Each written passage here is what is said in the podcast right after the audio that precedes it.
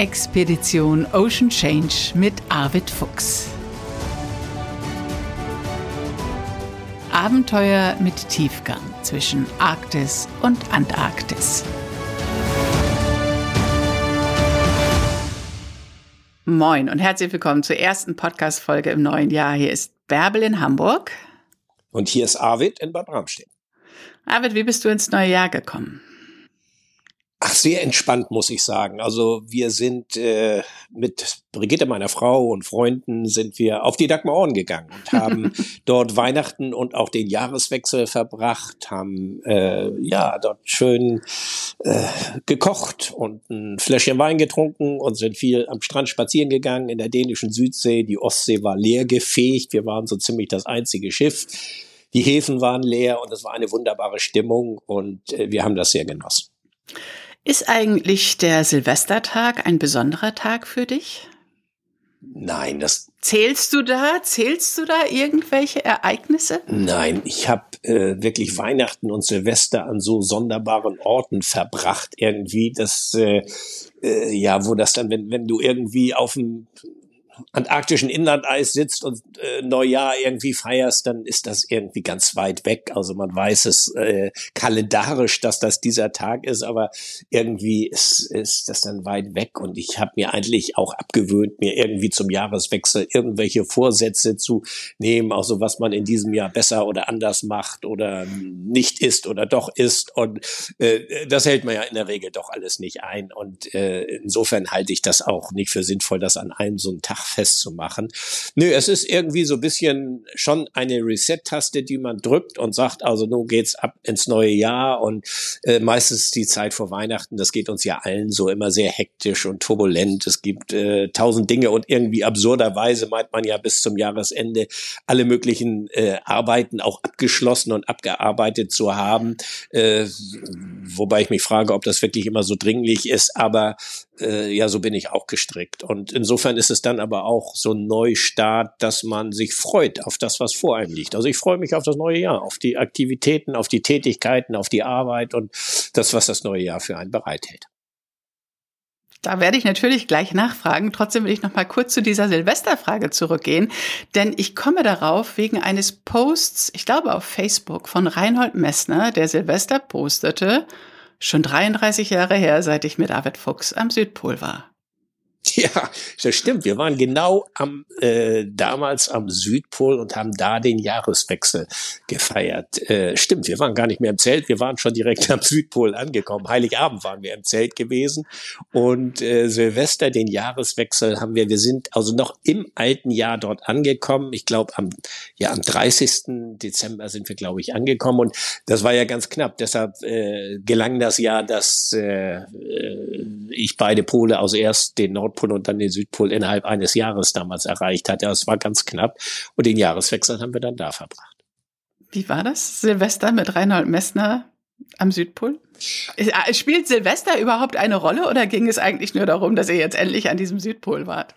Na, das war ja für uns noch nicht mal die Hälfte der Strecke. Also wir waren 48 Tage auf dem Inlandeis unterwegs, mal die Vorbereitung und Basislagerzeit gar nicht mit eingerechnet. Also die reine Laufzeit rund 1000 Kilometer, die wir dort äh, zurückgelegt hatten.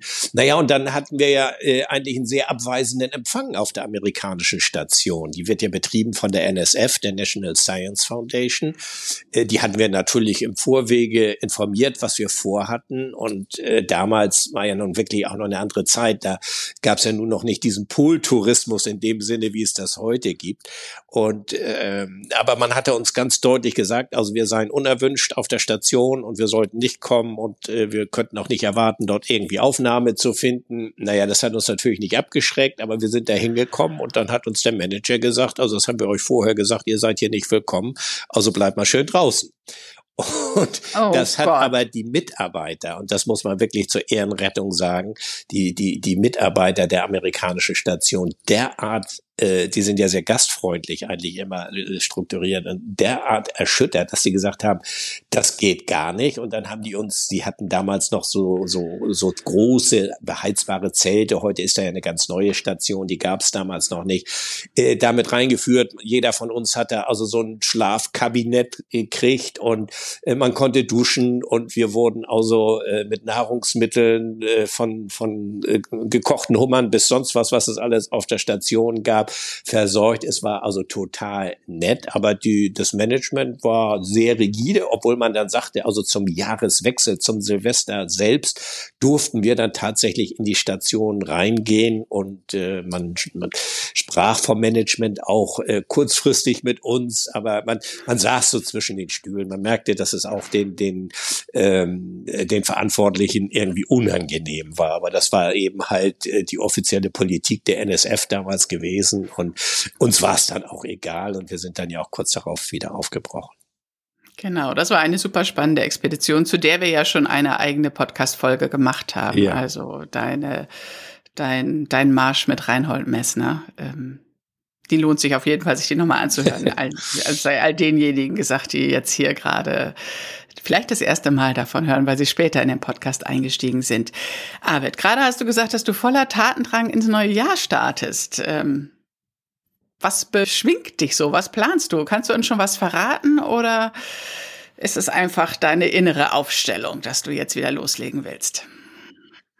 Ja, es ist die Perspektive, dass man jetzt irgendwie wieder freien Raum hat, um neu zu planen. Also mir bringt das Planen ja auch einfach Spaß. Und ähm, also als allererstes auf der Agenda steht jetzt die Dagmar On. Das Schiff muss jetzt, nachdem es wirklich ja ähm, die letzten Jahre immer unterwegs gewesen ist, teilweise nur mit kurzen Werftunterbrechungen auch, äh, muss es jetzt einmal auf Herz und Nieren durchgecheckt werden. Das ist wie so ein Auto, was nun, was ganz viele Kilometer gefahren ist, was dann irgendwie auch äh, zum Service Inspektion muss. Bei so einem Schiff ist es natürlich alles etwas umfassender.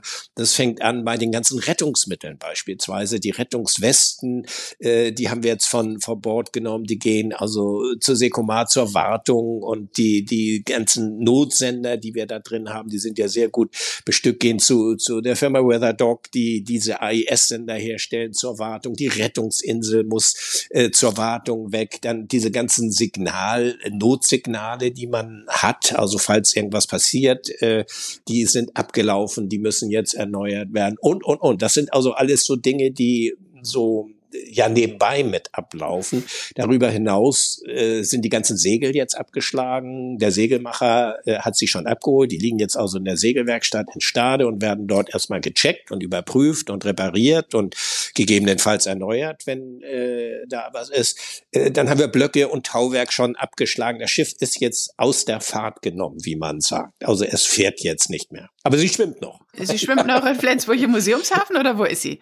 Ja, sie ist derzeit im Museumshafen in Flensburg und äh, ich bin jetzt auch zwischendrin immer wieder da und äh, habe mir jetzt so mit anderen zusammen Baustellen vorgenommen, äh, die wir jetzt auch schon in Flensburg machen können. Äh, es müssen bestimmte technische Einrichtungen äh, gewartet werden. Man baut was aus, man erneuert das, ob es im Sanitärbereich ist oder irgendwelche Lenzleitungen, die gewechselt werden. Das kann man ja alles jetzt schon machen und dann geht es irgendwann im März äh, geht es dann in die Werft nach Egernsund, wo wir ja seit Jahrzehnten immer wieder sind. Und dann äh, wird das Schiff aus dem Wasser geholt. Ich weiß noch nicht genau, wann das der Fall sein wird, aber dann muss, äh, muss einiges kalfatet werden, die Kielnaht muss kalfatet werden, das sind alles Sachen, die die Werft macht und als größte Baustelle äh, ist dann eben das äh, hinten die Relingstützen, wie man sagt, im Heckbereich, erneuert werden müssen. Man sucht sich bei so einem Schiff immer eine Baustelle, weil man nie immer alles gleichzeitig machen kann. Und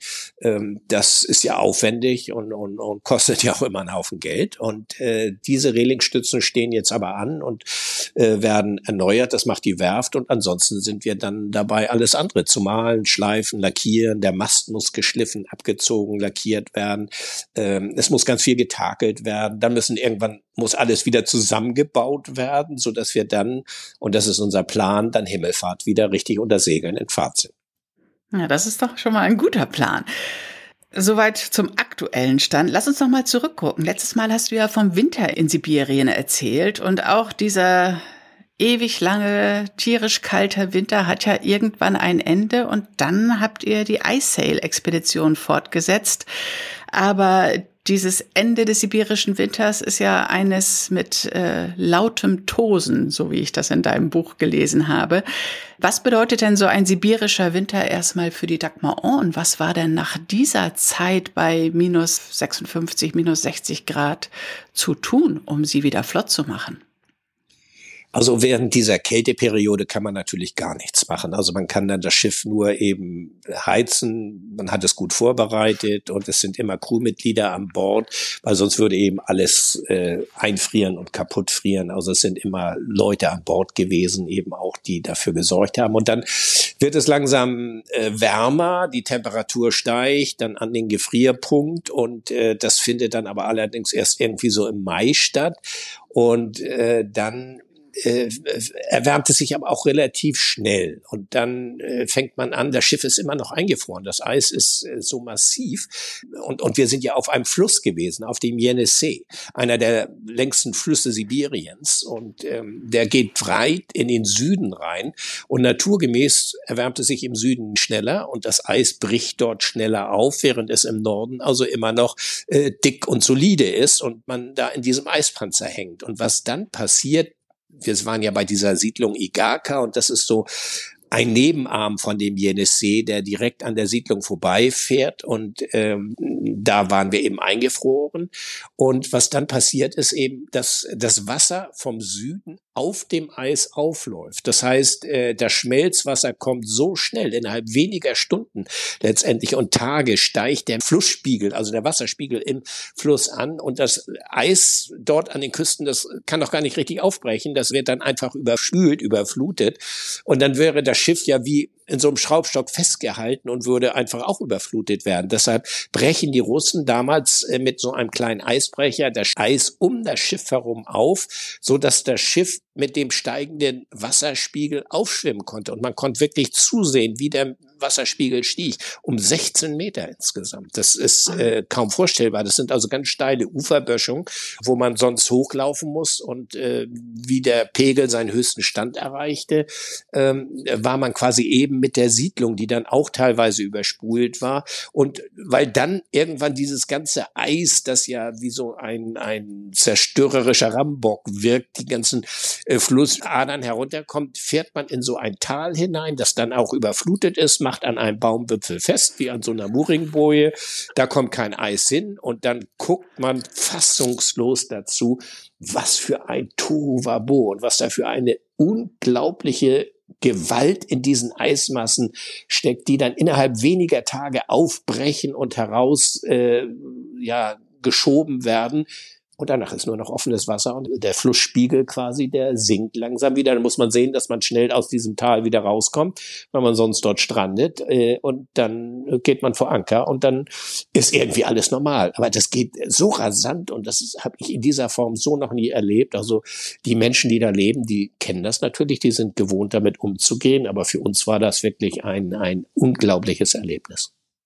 Ja, jedes einzelne, ne? diese krasse Kälte, dieses, dieses Aufbrechen des Eises, das Laute, aber auch, dass du das Schiff im Tal zwischenparkst sozusagen oder am Baum festmachst. Jedes einzelne Erlebnis ist ja total sonderbar. Das haben aber die Einheimischen euch dann erzählt, was jetzt zu tun ist. Das weißt du doch nicht aus eigenem Instinkt, wie du das Schiff da rauskriegst und vor dem Schmelzwasser schützt. Oder wusstest du das damals?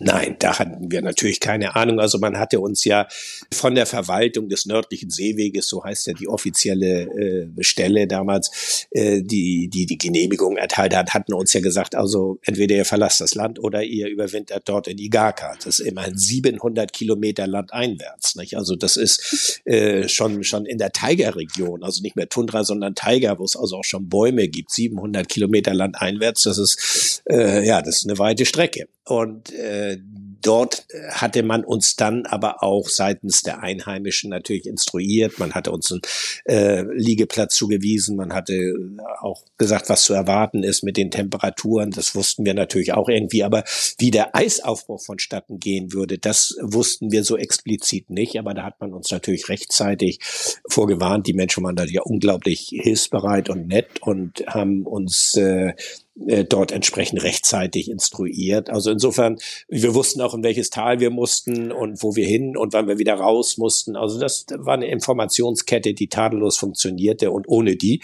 hätten wir echt Probleme gehabt, ja. Ihr wart ja auch nicht das einzige Schiff. Die Einheimischen hatten auch Schiffe, die auch alle in diesem Tal dann zwischengeparkt wurden, ne? Ja, und auch größere Schiffe. Nicht? Also nicht, nicht äh, auch große Stahlschiffe, ein Schlepper. Äh, das war ja ein, ein Hafen, wo sehr viel Holz verladen wurde. Wie es da heute drum bestellt ist, weiß ich ehrlich gesagt gar nicht mehr. Aber damals hat man eben Holz verladen und äh, das dorthin geflößt worden ist. Und insofern hatte man Schlepper und alle möglichen Hafenbarkassen und was es sonst alles so gab. Und das alles äh, wurde dann in dieses Tal hineingefahren und dort irgendwie ähm, äh, ja, an, an irgendwelchen Baumwipfeln festgemacht. Und äh, dann wartete man ab. Das dauerte so, äh, so mehrere Tage und dann merkte man, wie schnell dieser Wasserspiegel wieder sank.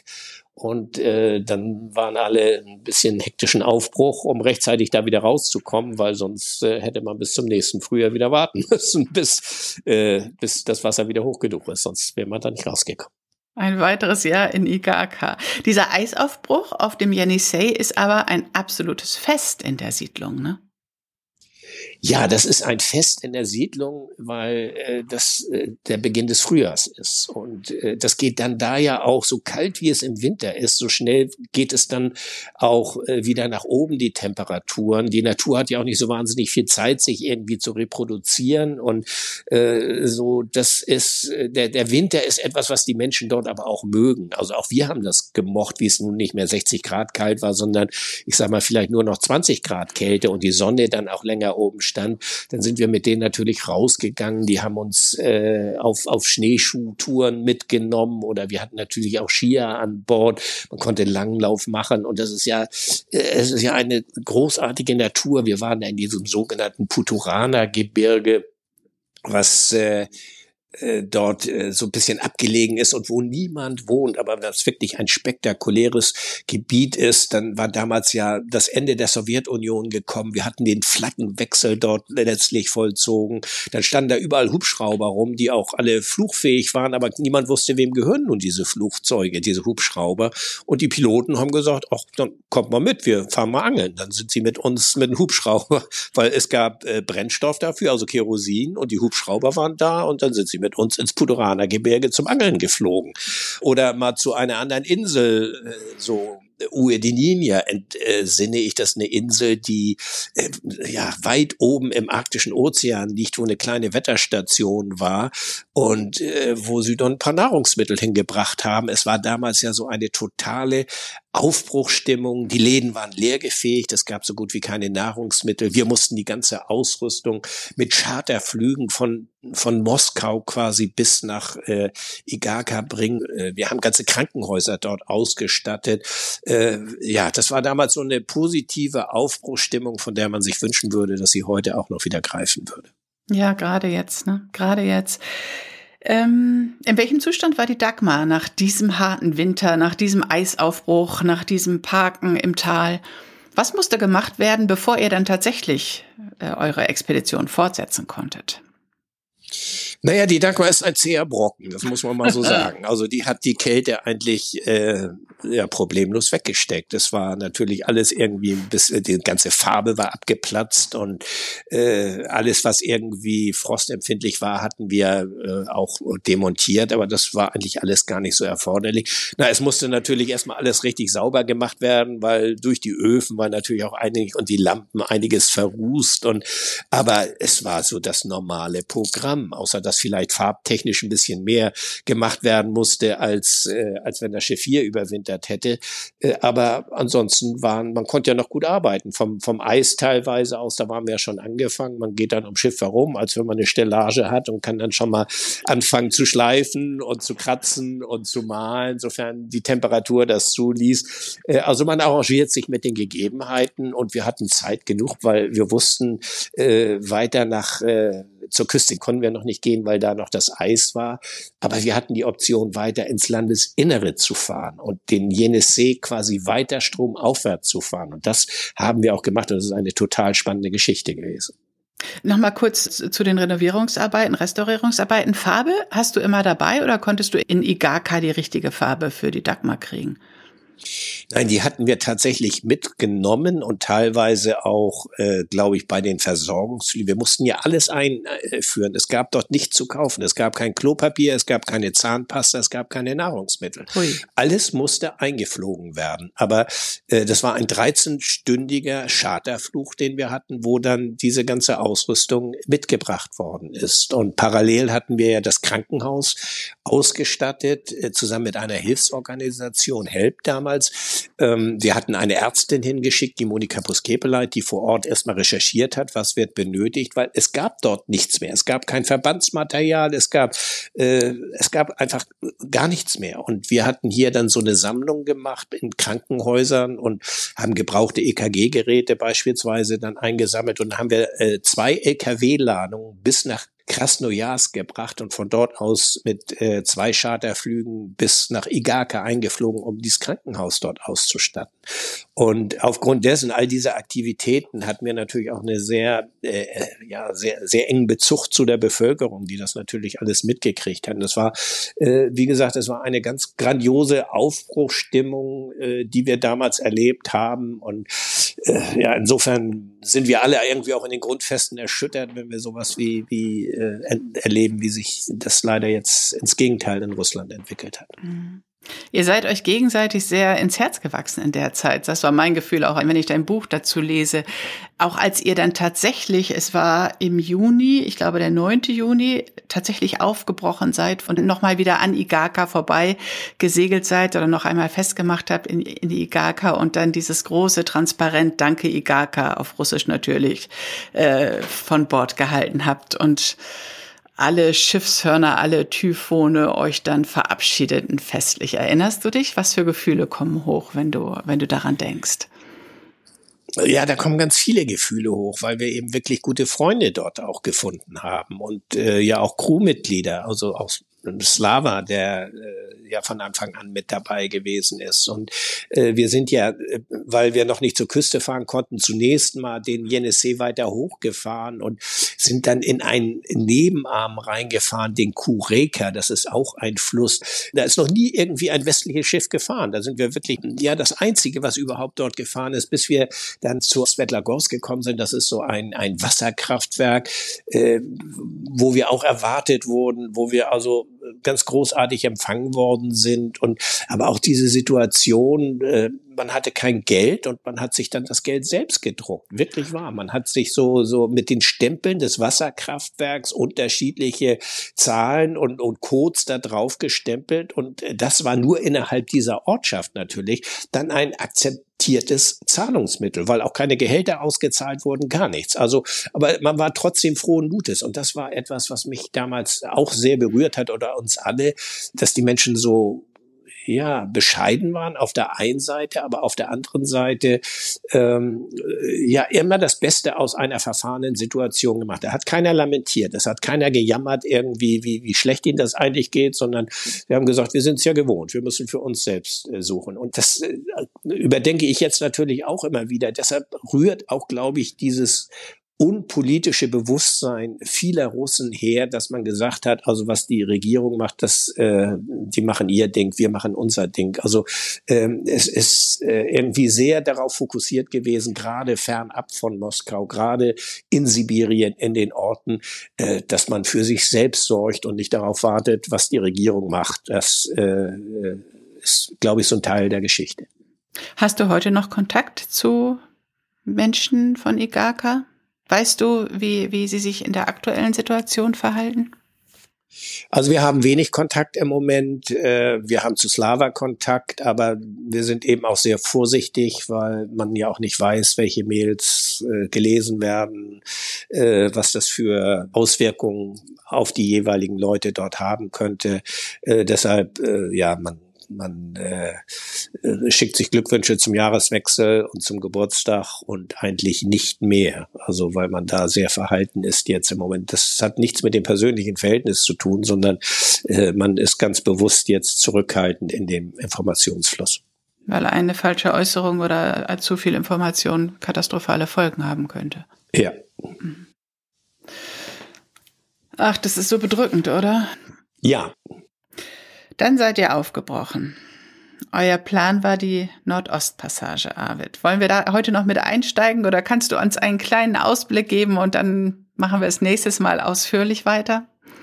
Also wir sind dann, nachdem äh, wir diese Flussfahrt dort gemacht haben, eben nochmal bei Igaka vorbeigefahren. Das war das, was du eben angesprochen hattest mit dem äh, Plakat. Und äh, ja, das war schon ein berührender Moment, weil wir waren ja lange dort gewesen und äh, verließen jetzt also quasi diesen Ort, wo wir ja fast ein Jahr, nicht ganz, aber dreiviertel Jahr gewesen waren. Und äh, insofern war das schon ein berührender Moment. Und dann ging es weiter nach Norden und je weiter wir nach Norden kamen, desto kälter wurde es, 700 Kilometer wieder Richtung Norden und da gab es dann dichte Eisfelder und äh, das war dann äh, schwierig aufgrund dieser diese Eissituation, die war ungünstiger als im, im Jahr zuvor. Aber hinzu kam, dass sich eben auch die Haltung der, der Administration verändert. Der 91 waren wir willkommen. Da waren wir irgendwie Gäste. Das war noch die, die Gorbatschow-Zeit gewesen. 92 hatte sich das geändert und da waren wir eigentlich nur lästig, hatte man den Eindruck und man wollte uns loswerden ähm, und entmutigte uns auch weiterzufahren. Aber wir hatten uns nur vorgenommen, weiterzufahren und haben da quasi diese Herausforderung angenommen. Und wie das ganz genau aussieht, das besprechen wir dann in der kommenden Folge. Aber das war ein richtiger Cliffhanger, wie man so sagt. ich muss aber mal eines dir doch mal sagen. Ne? Wir haben ja nur besprochen, wir machen weiter mit iSail. Aber welche Namen du aus deiner Erinnerung weißt, was für ein unglaubliches Gedächtnis du hast, das fasziniert mich jedes Mal. Diese komplizierten russischen Ortsnamen, die du gerade mal ebenso im Vorbeigehen immer wieder erwähnt hast, das finde ich wirklich jedes Mal wieder faszinierend, was für ein unglaubliches Gedächtnis du hast. Ja, das sind Dinge, die sich einbrennen. Dafür vergesse ich einige andere Sachen. Echt? Du vergisst was? ja. Ahmed, danke für heute und wir melden uns bald wieder, wo auch immer ihr uns zuhört. Liebe Grüße. Herzlichen Dank, liebe Grüße zurück. Das war Expedition Ocean Change, ein Podcast von Arvid Fuchs und Bärbel Feening.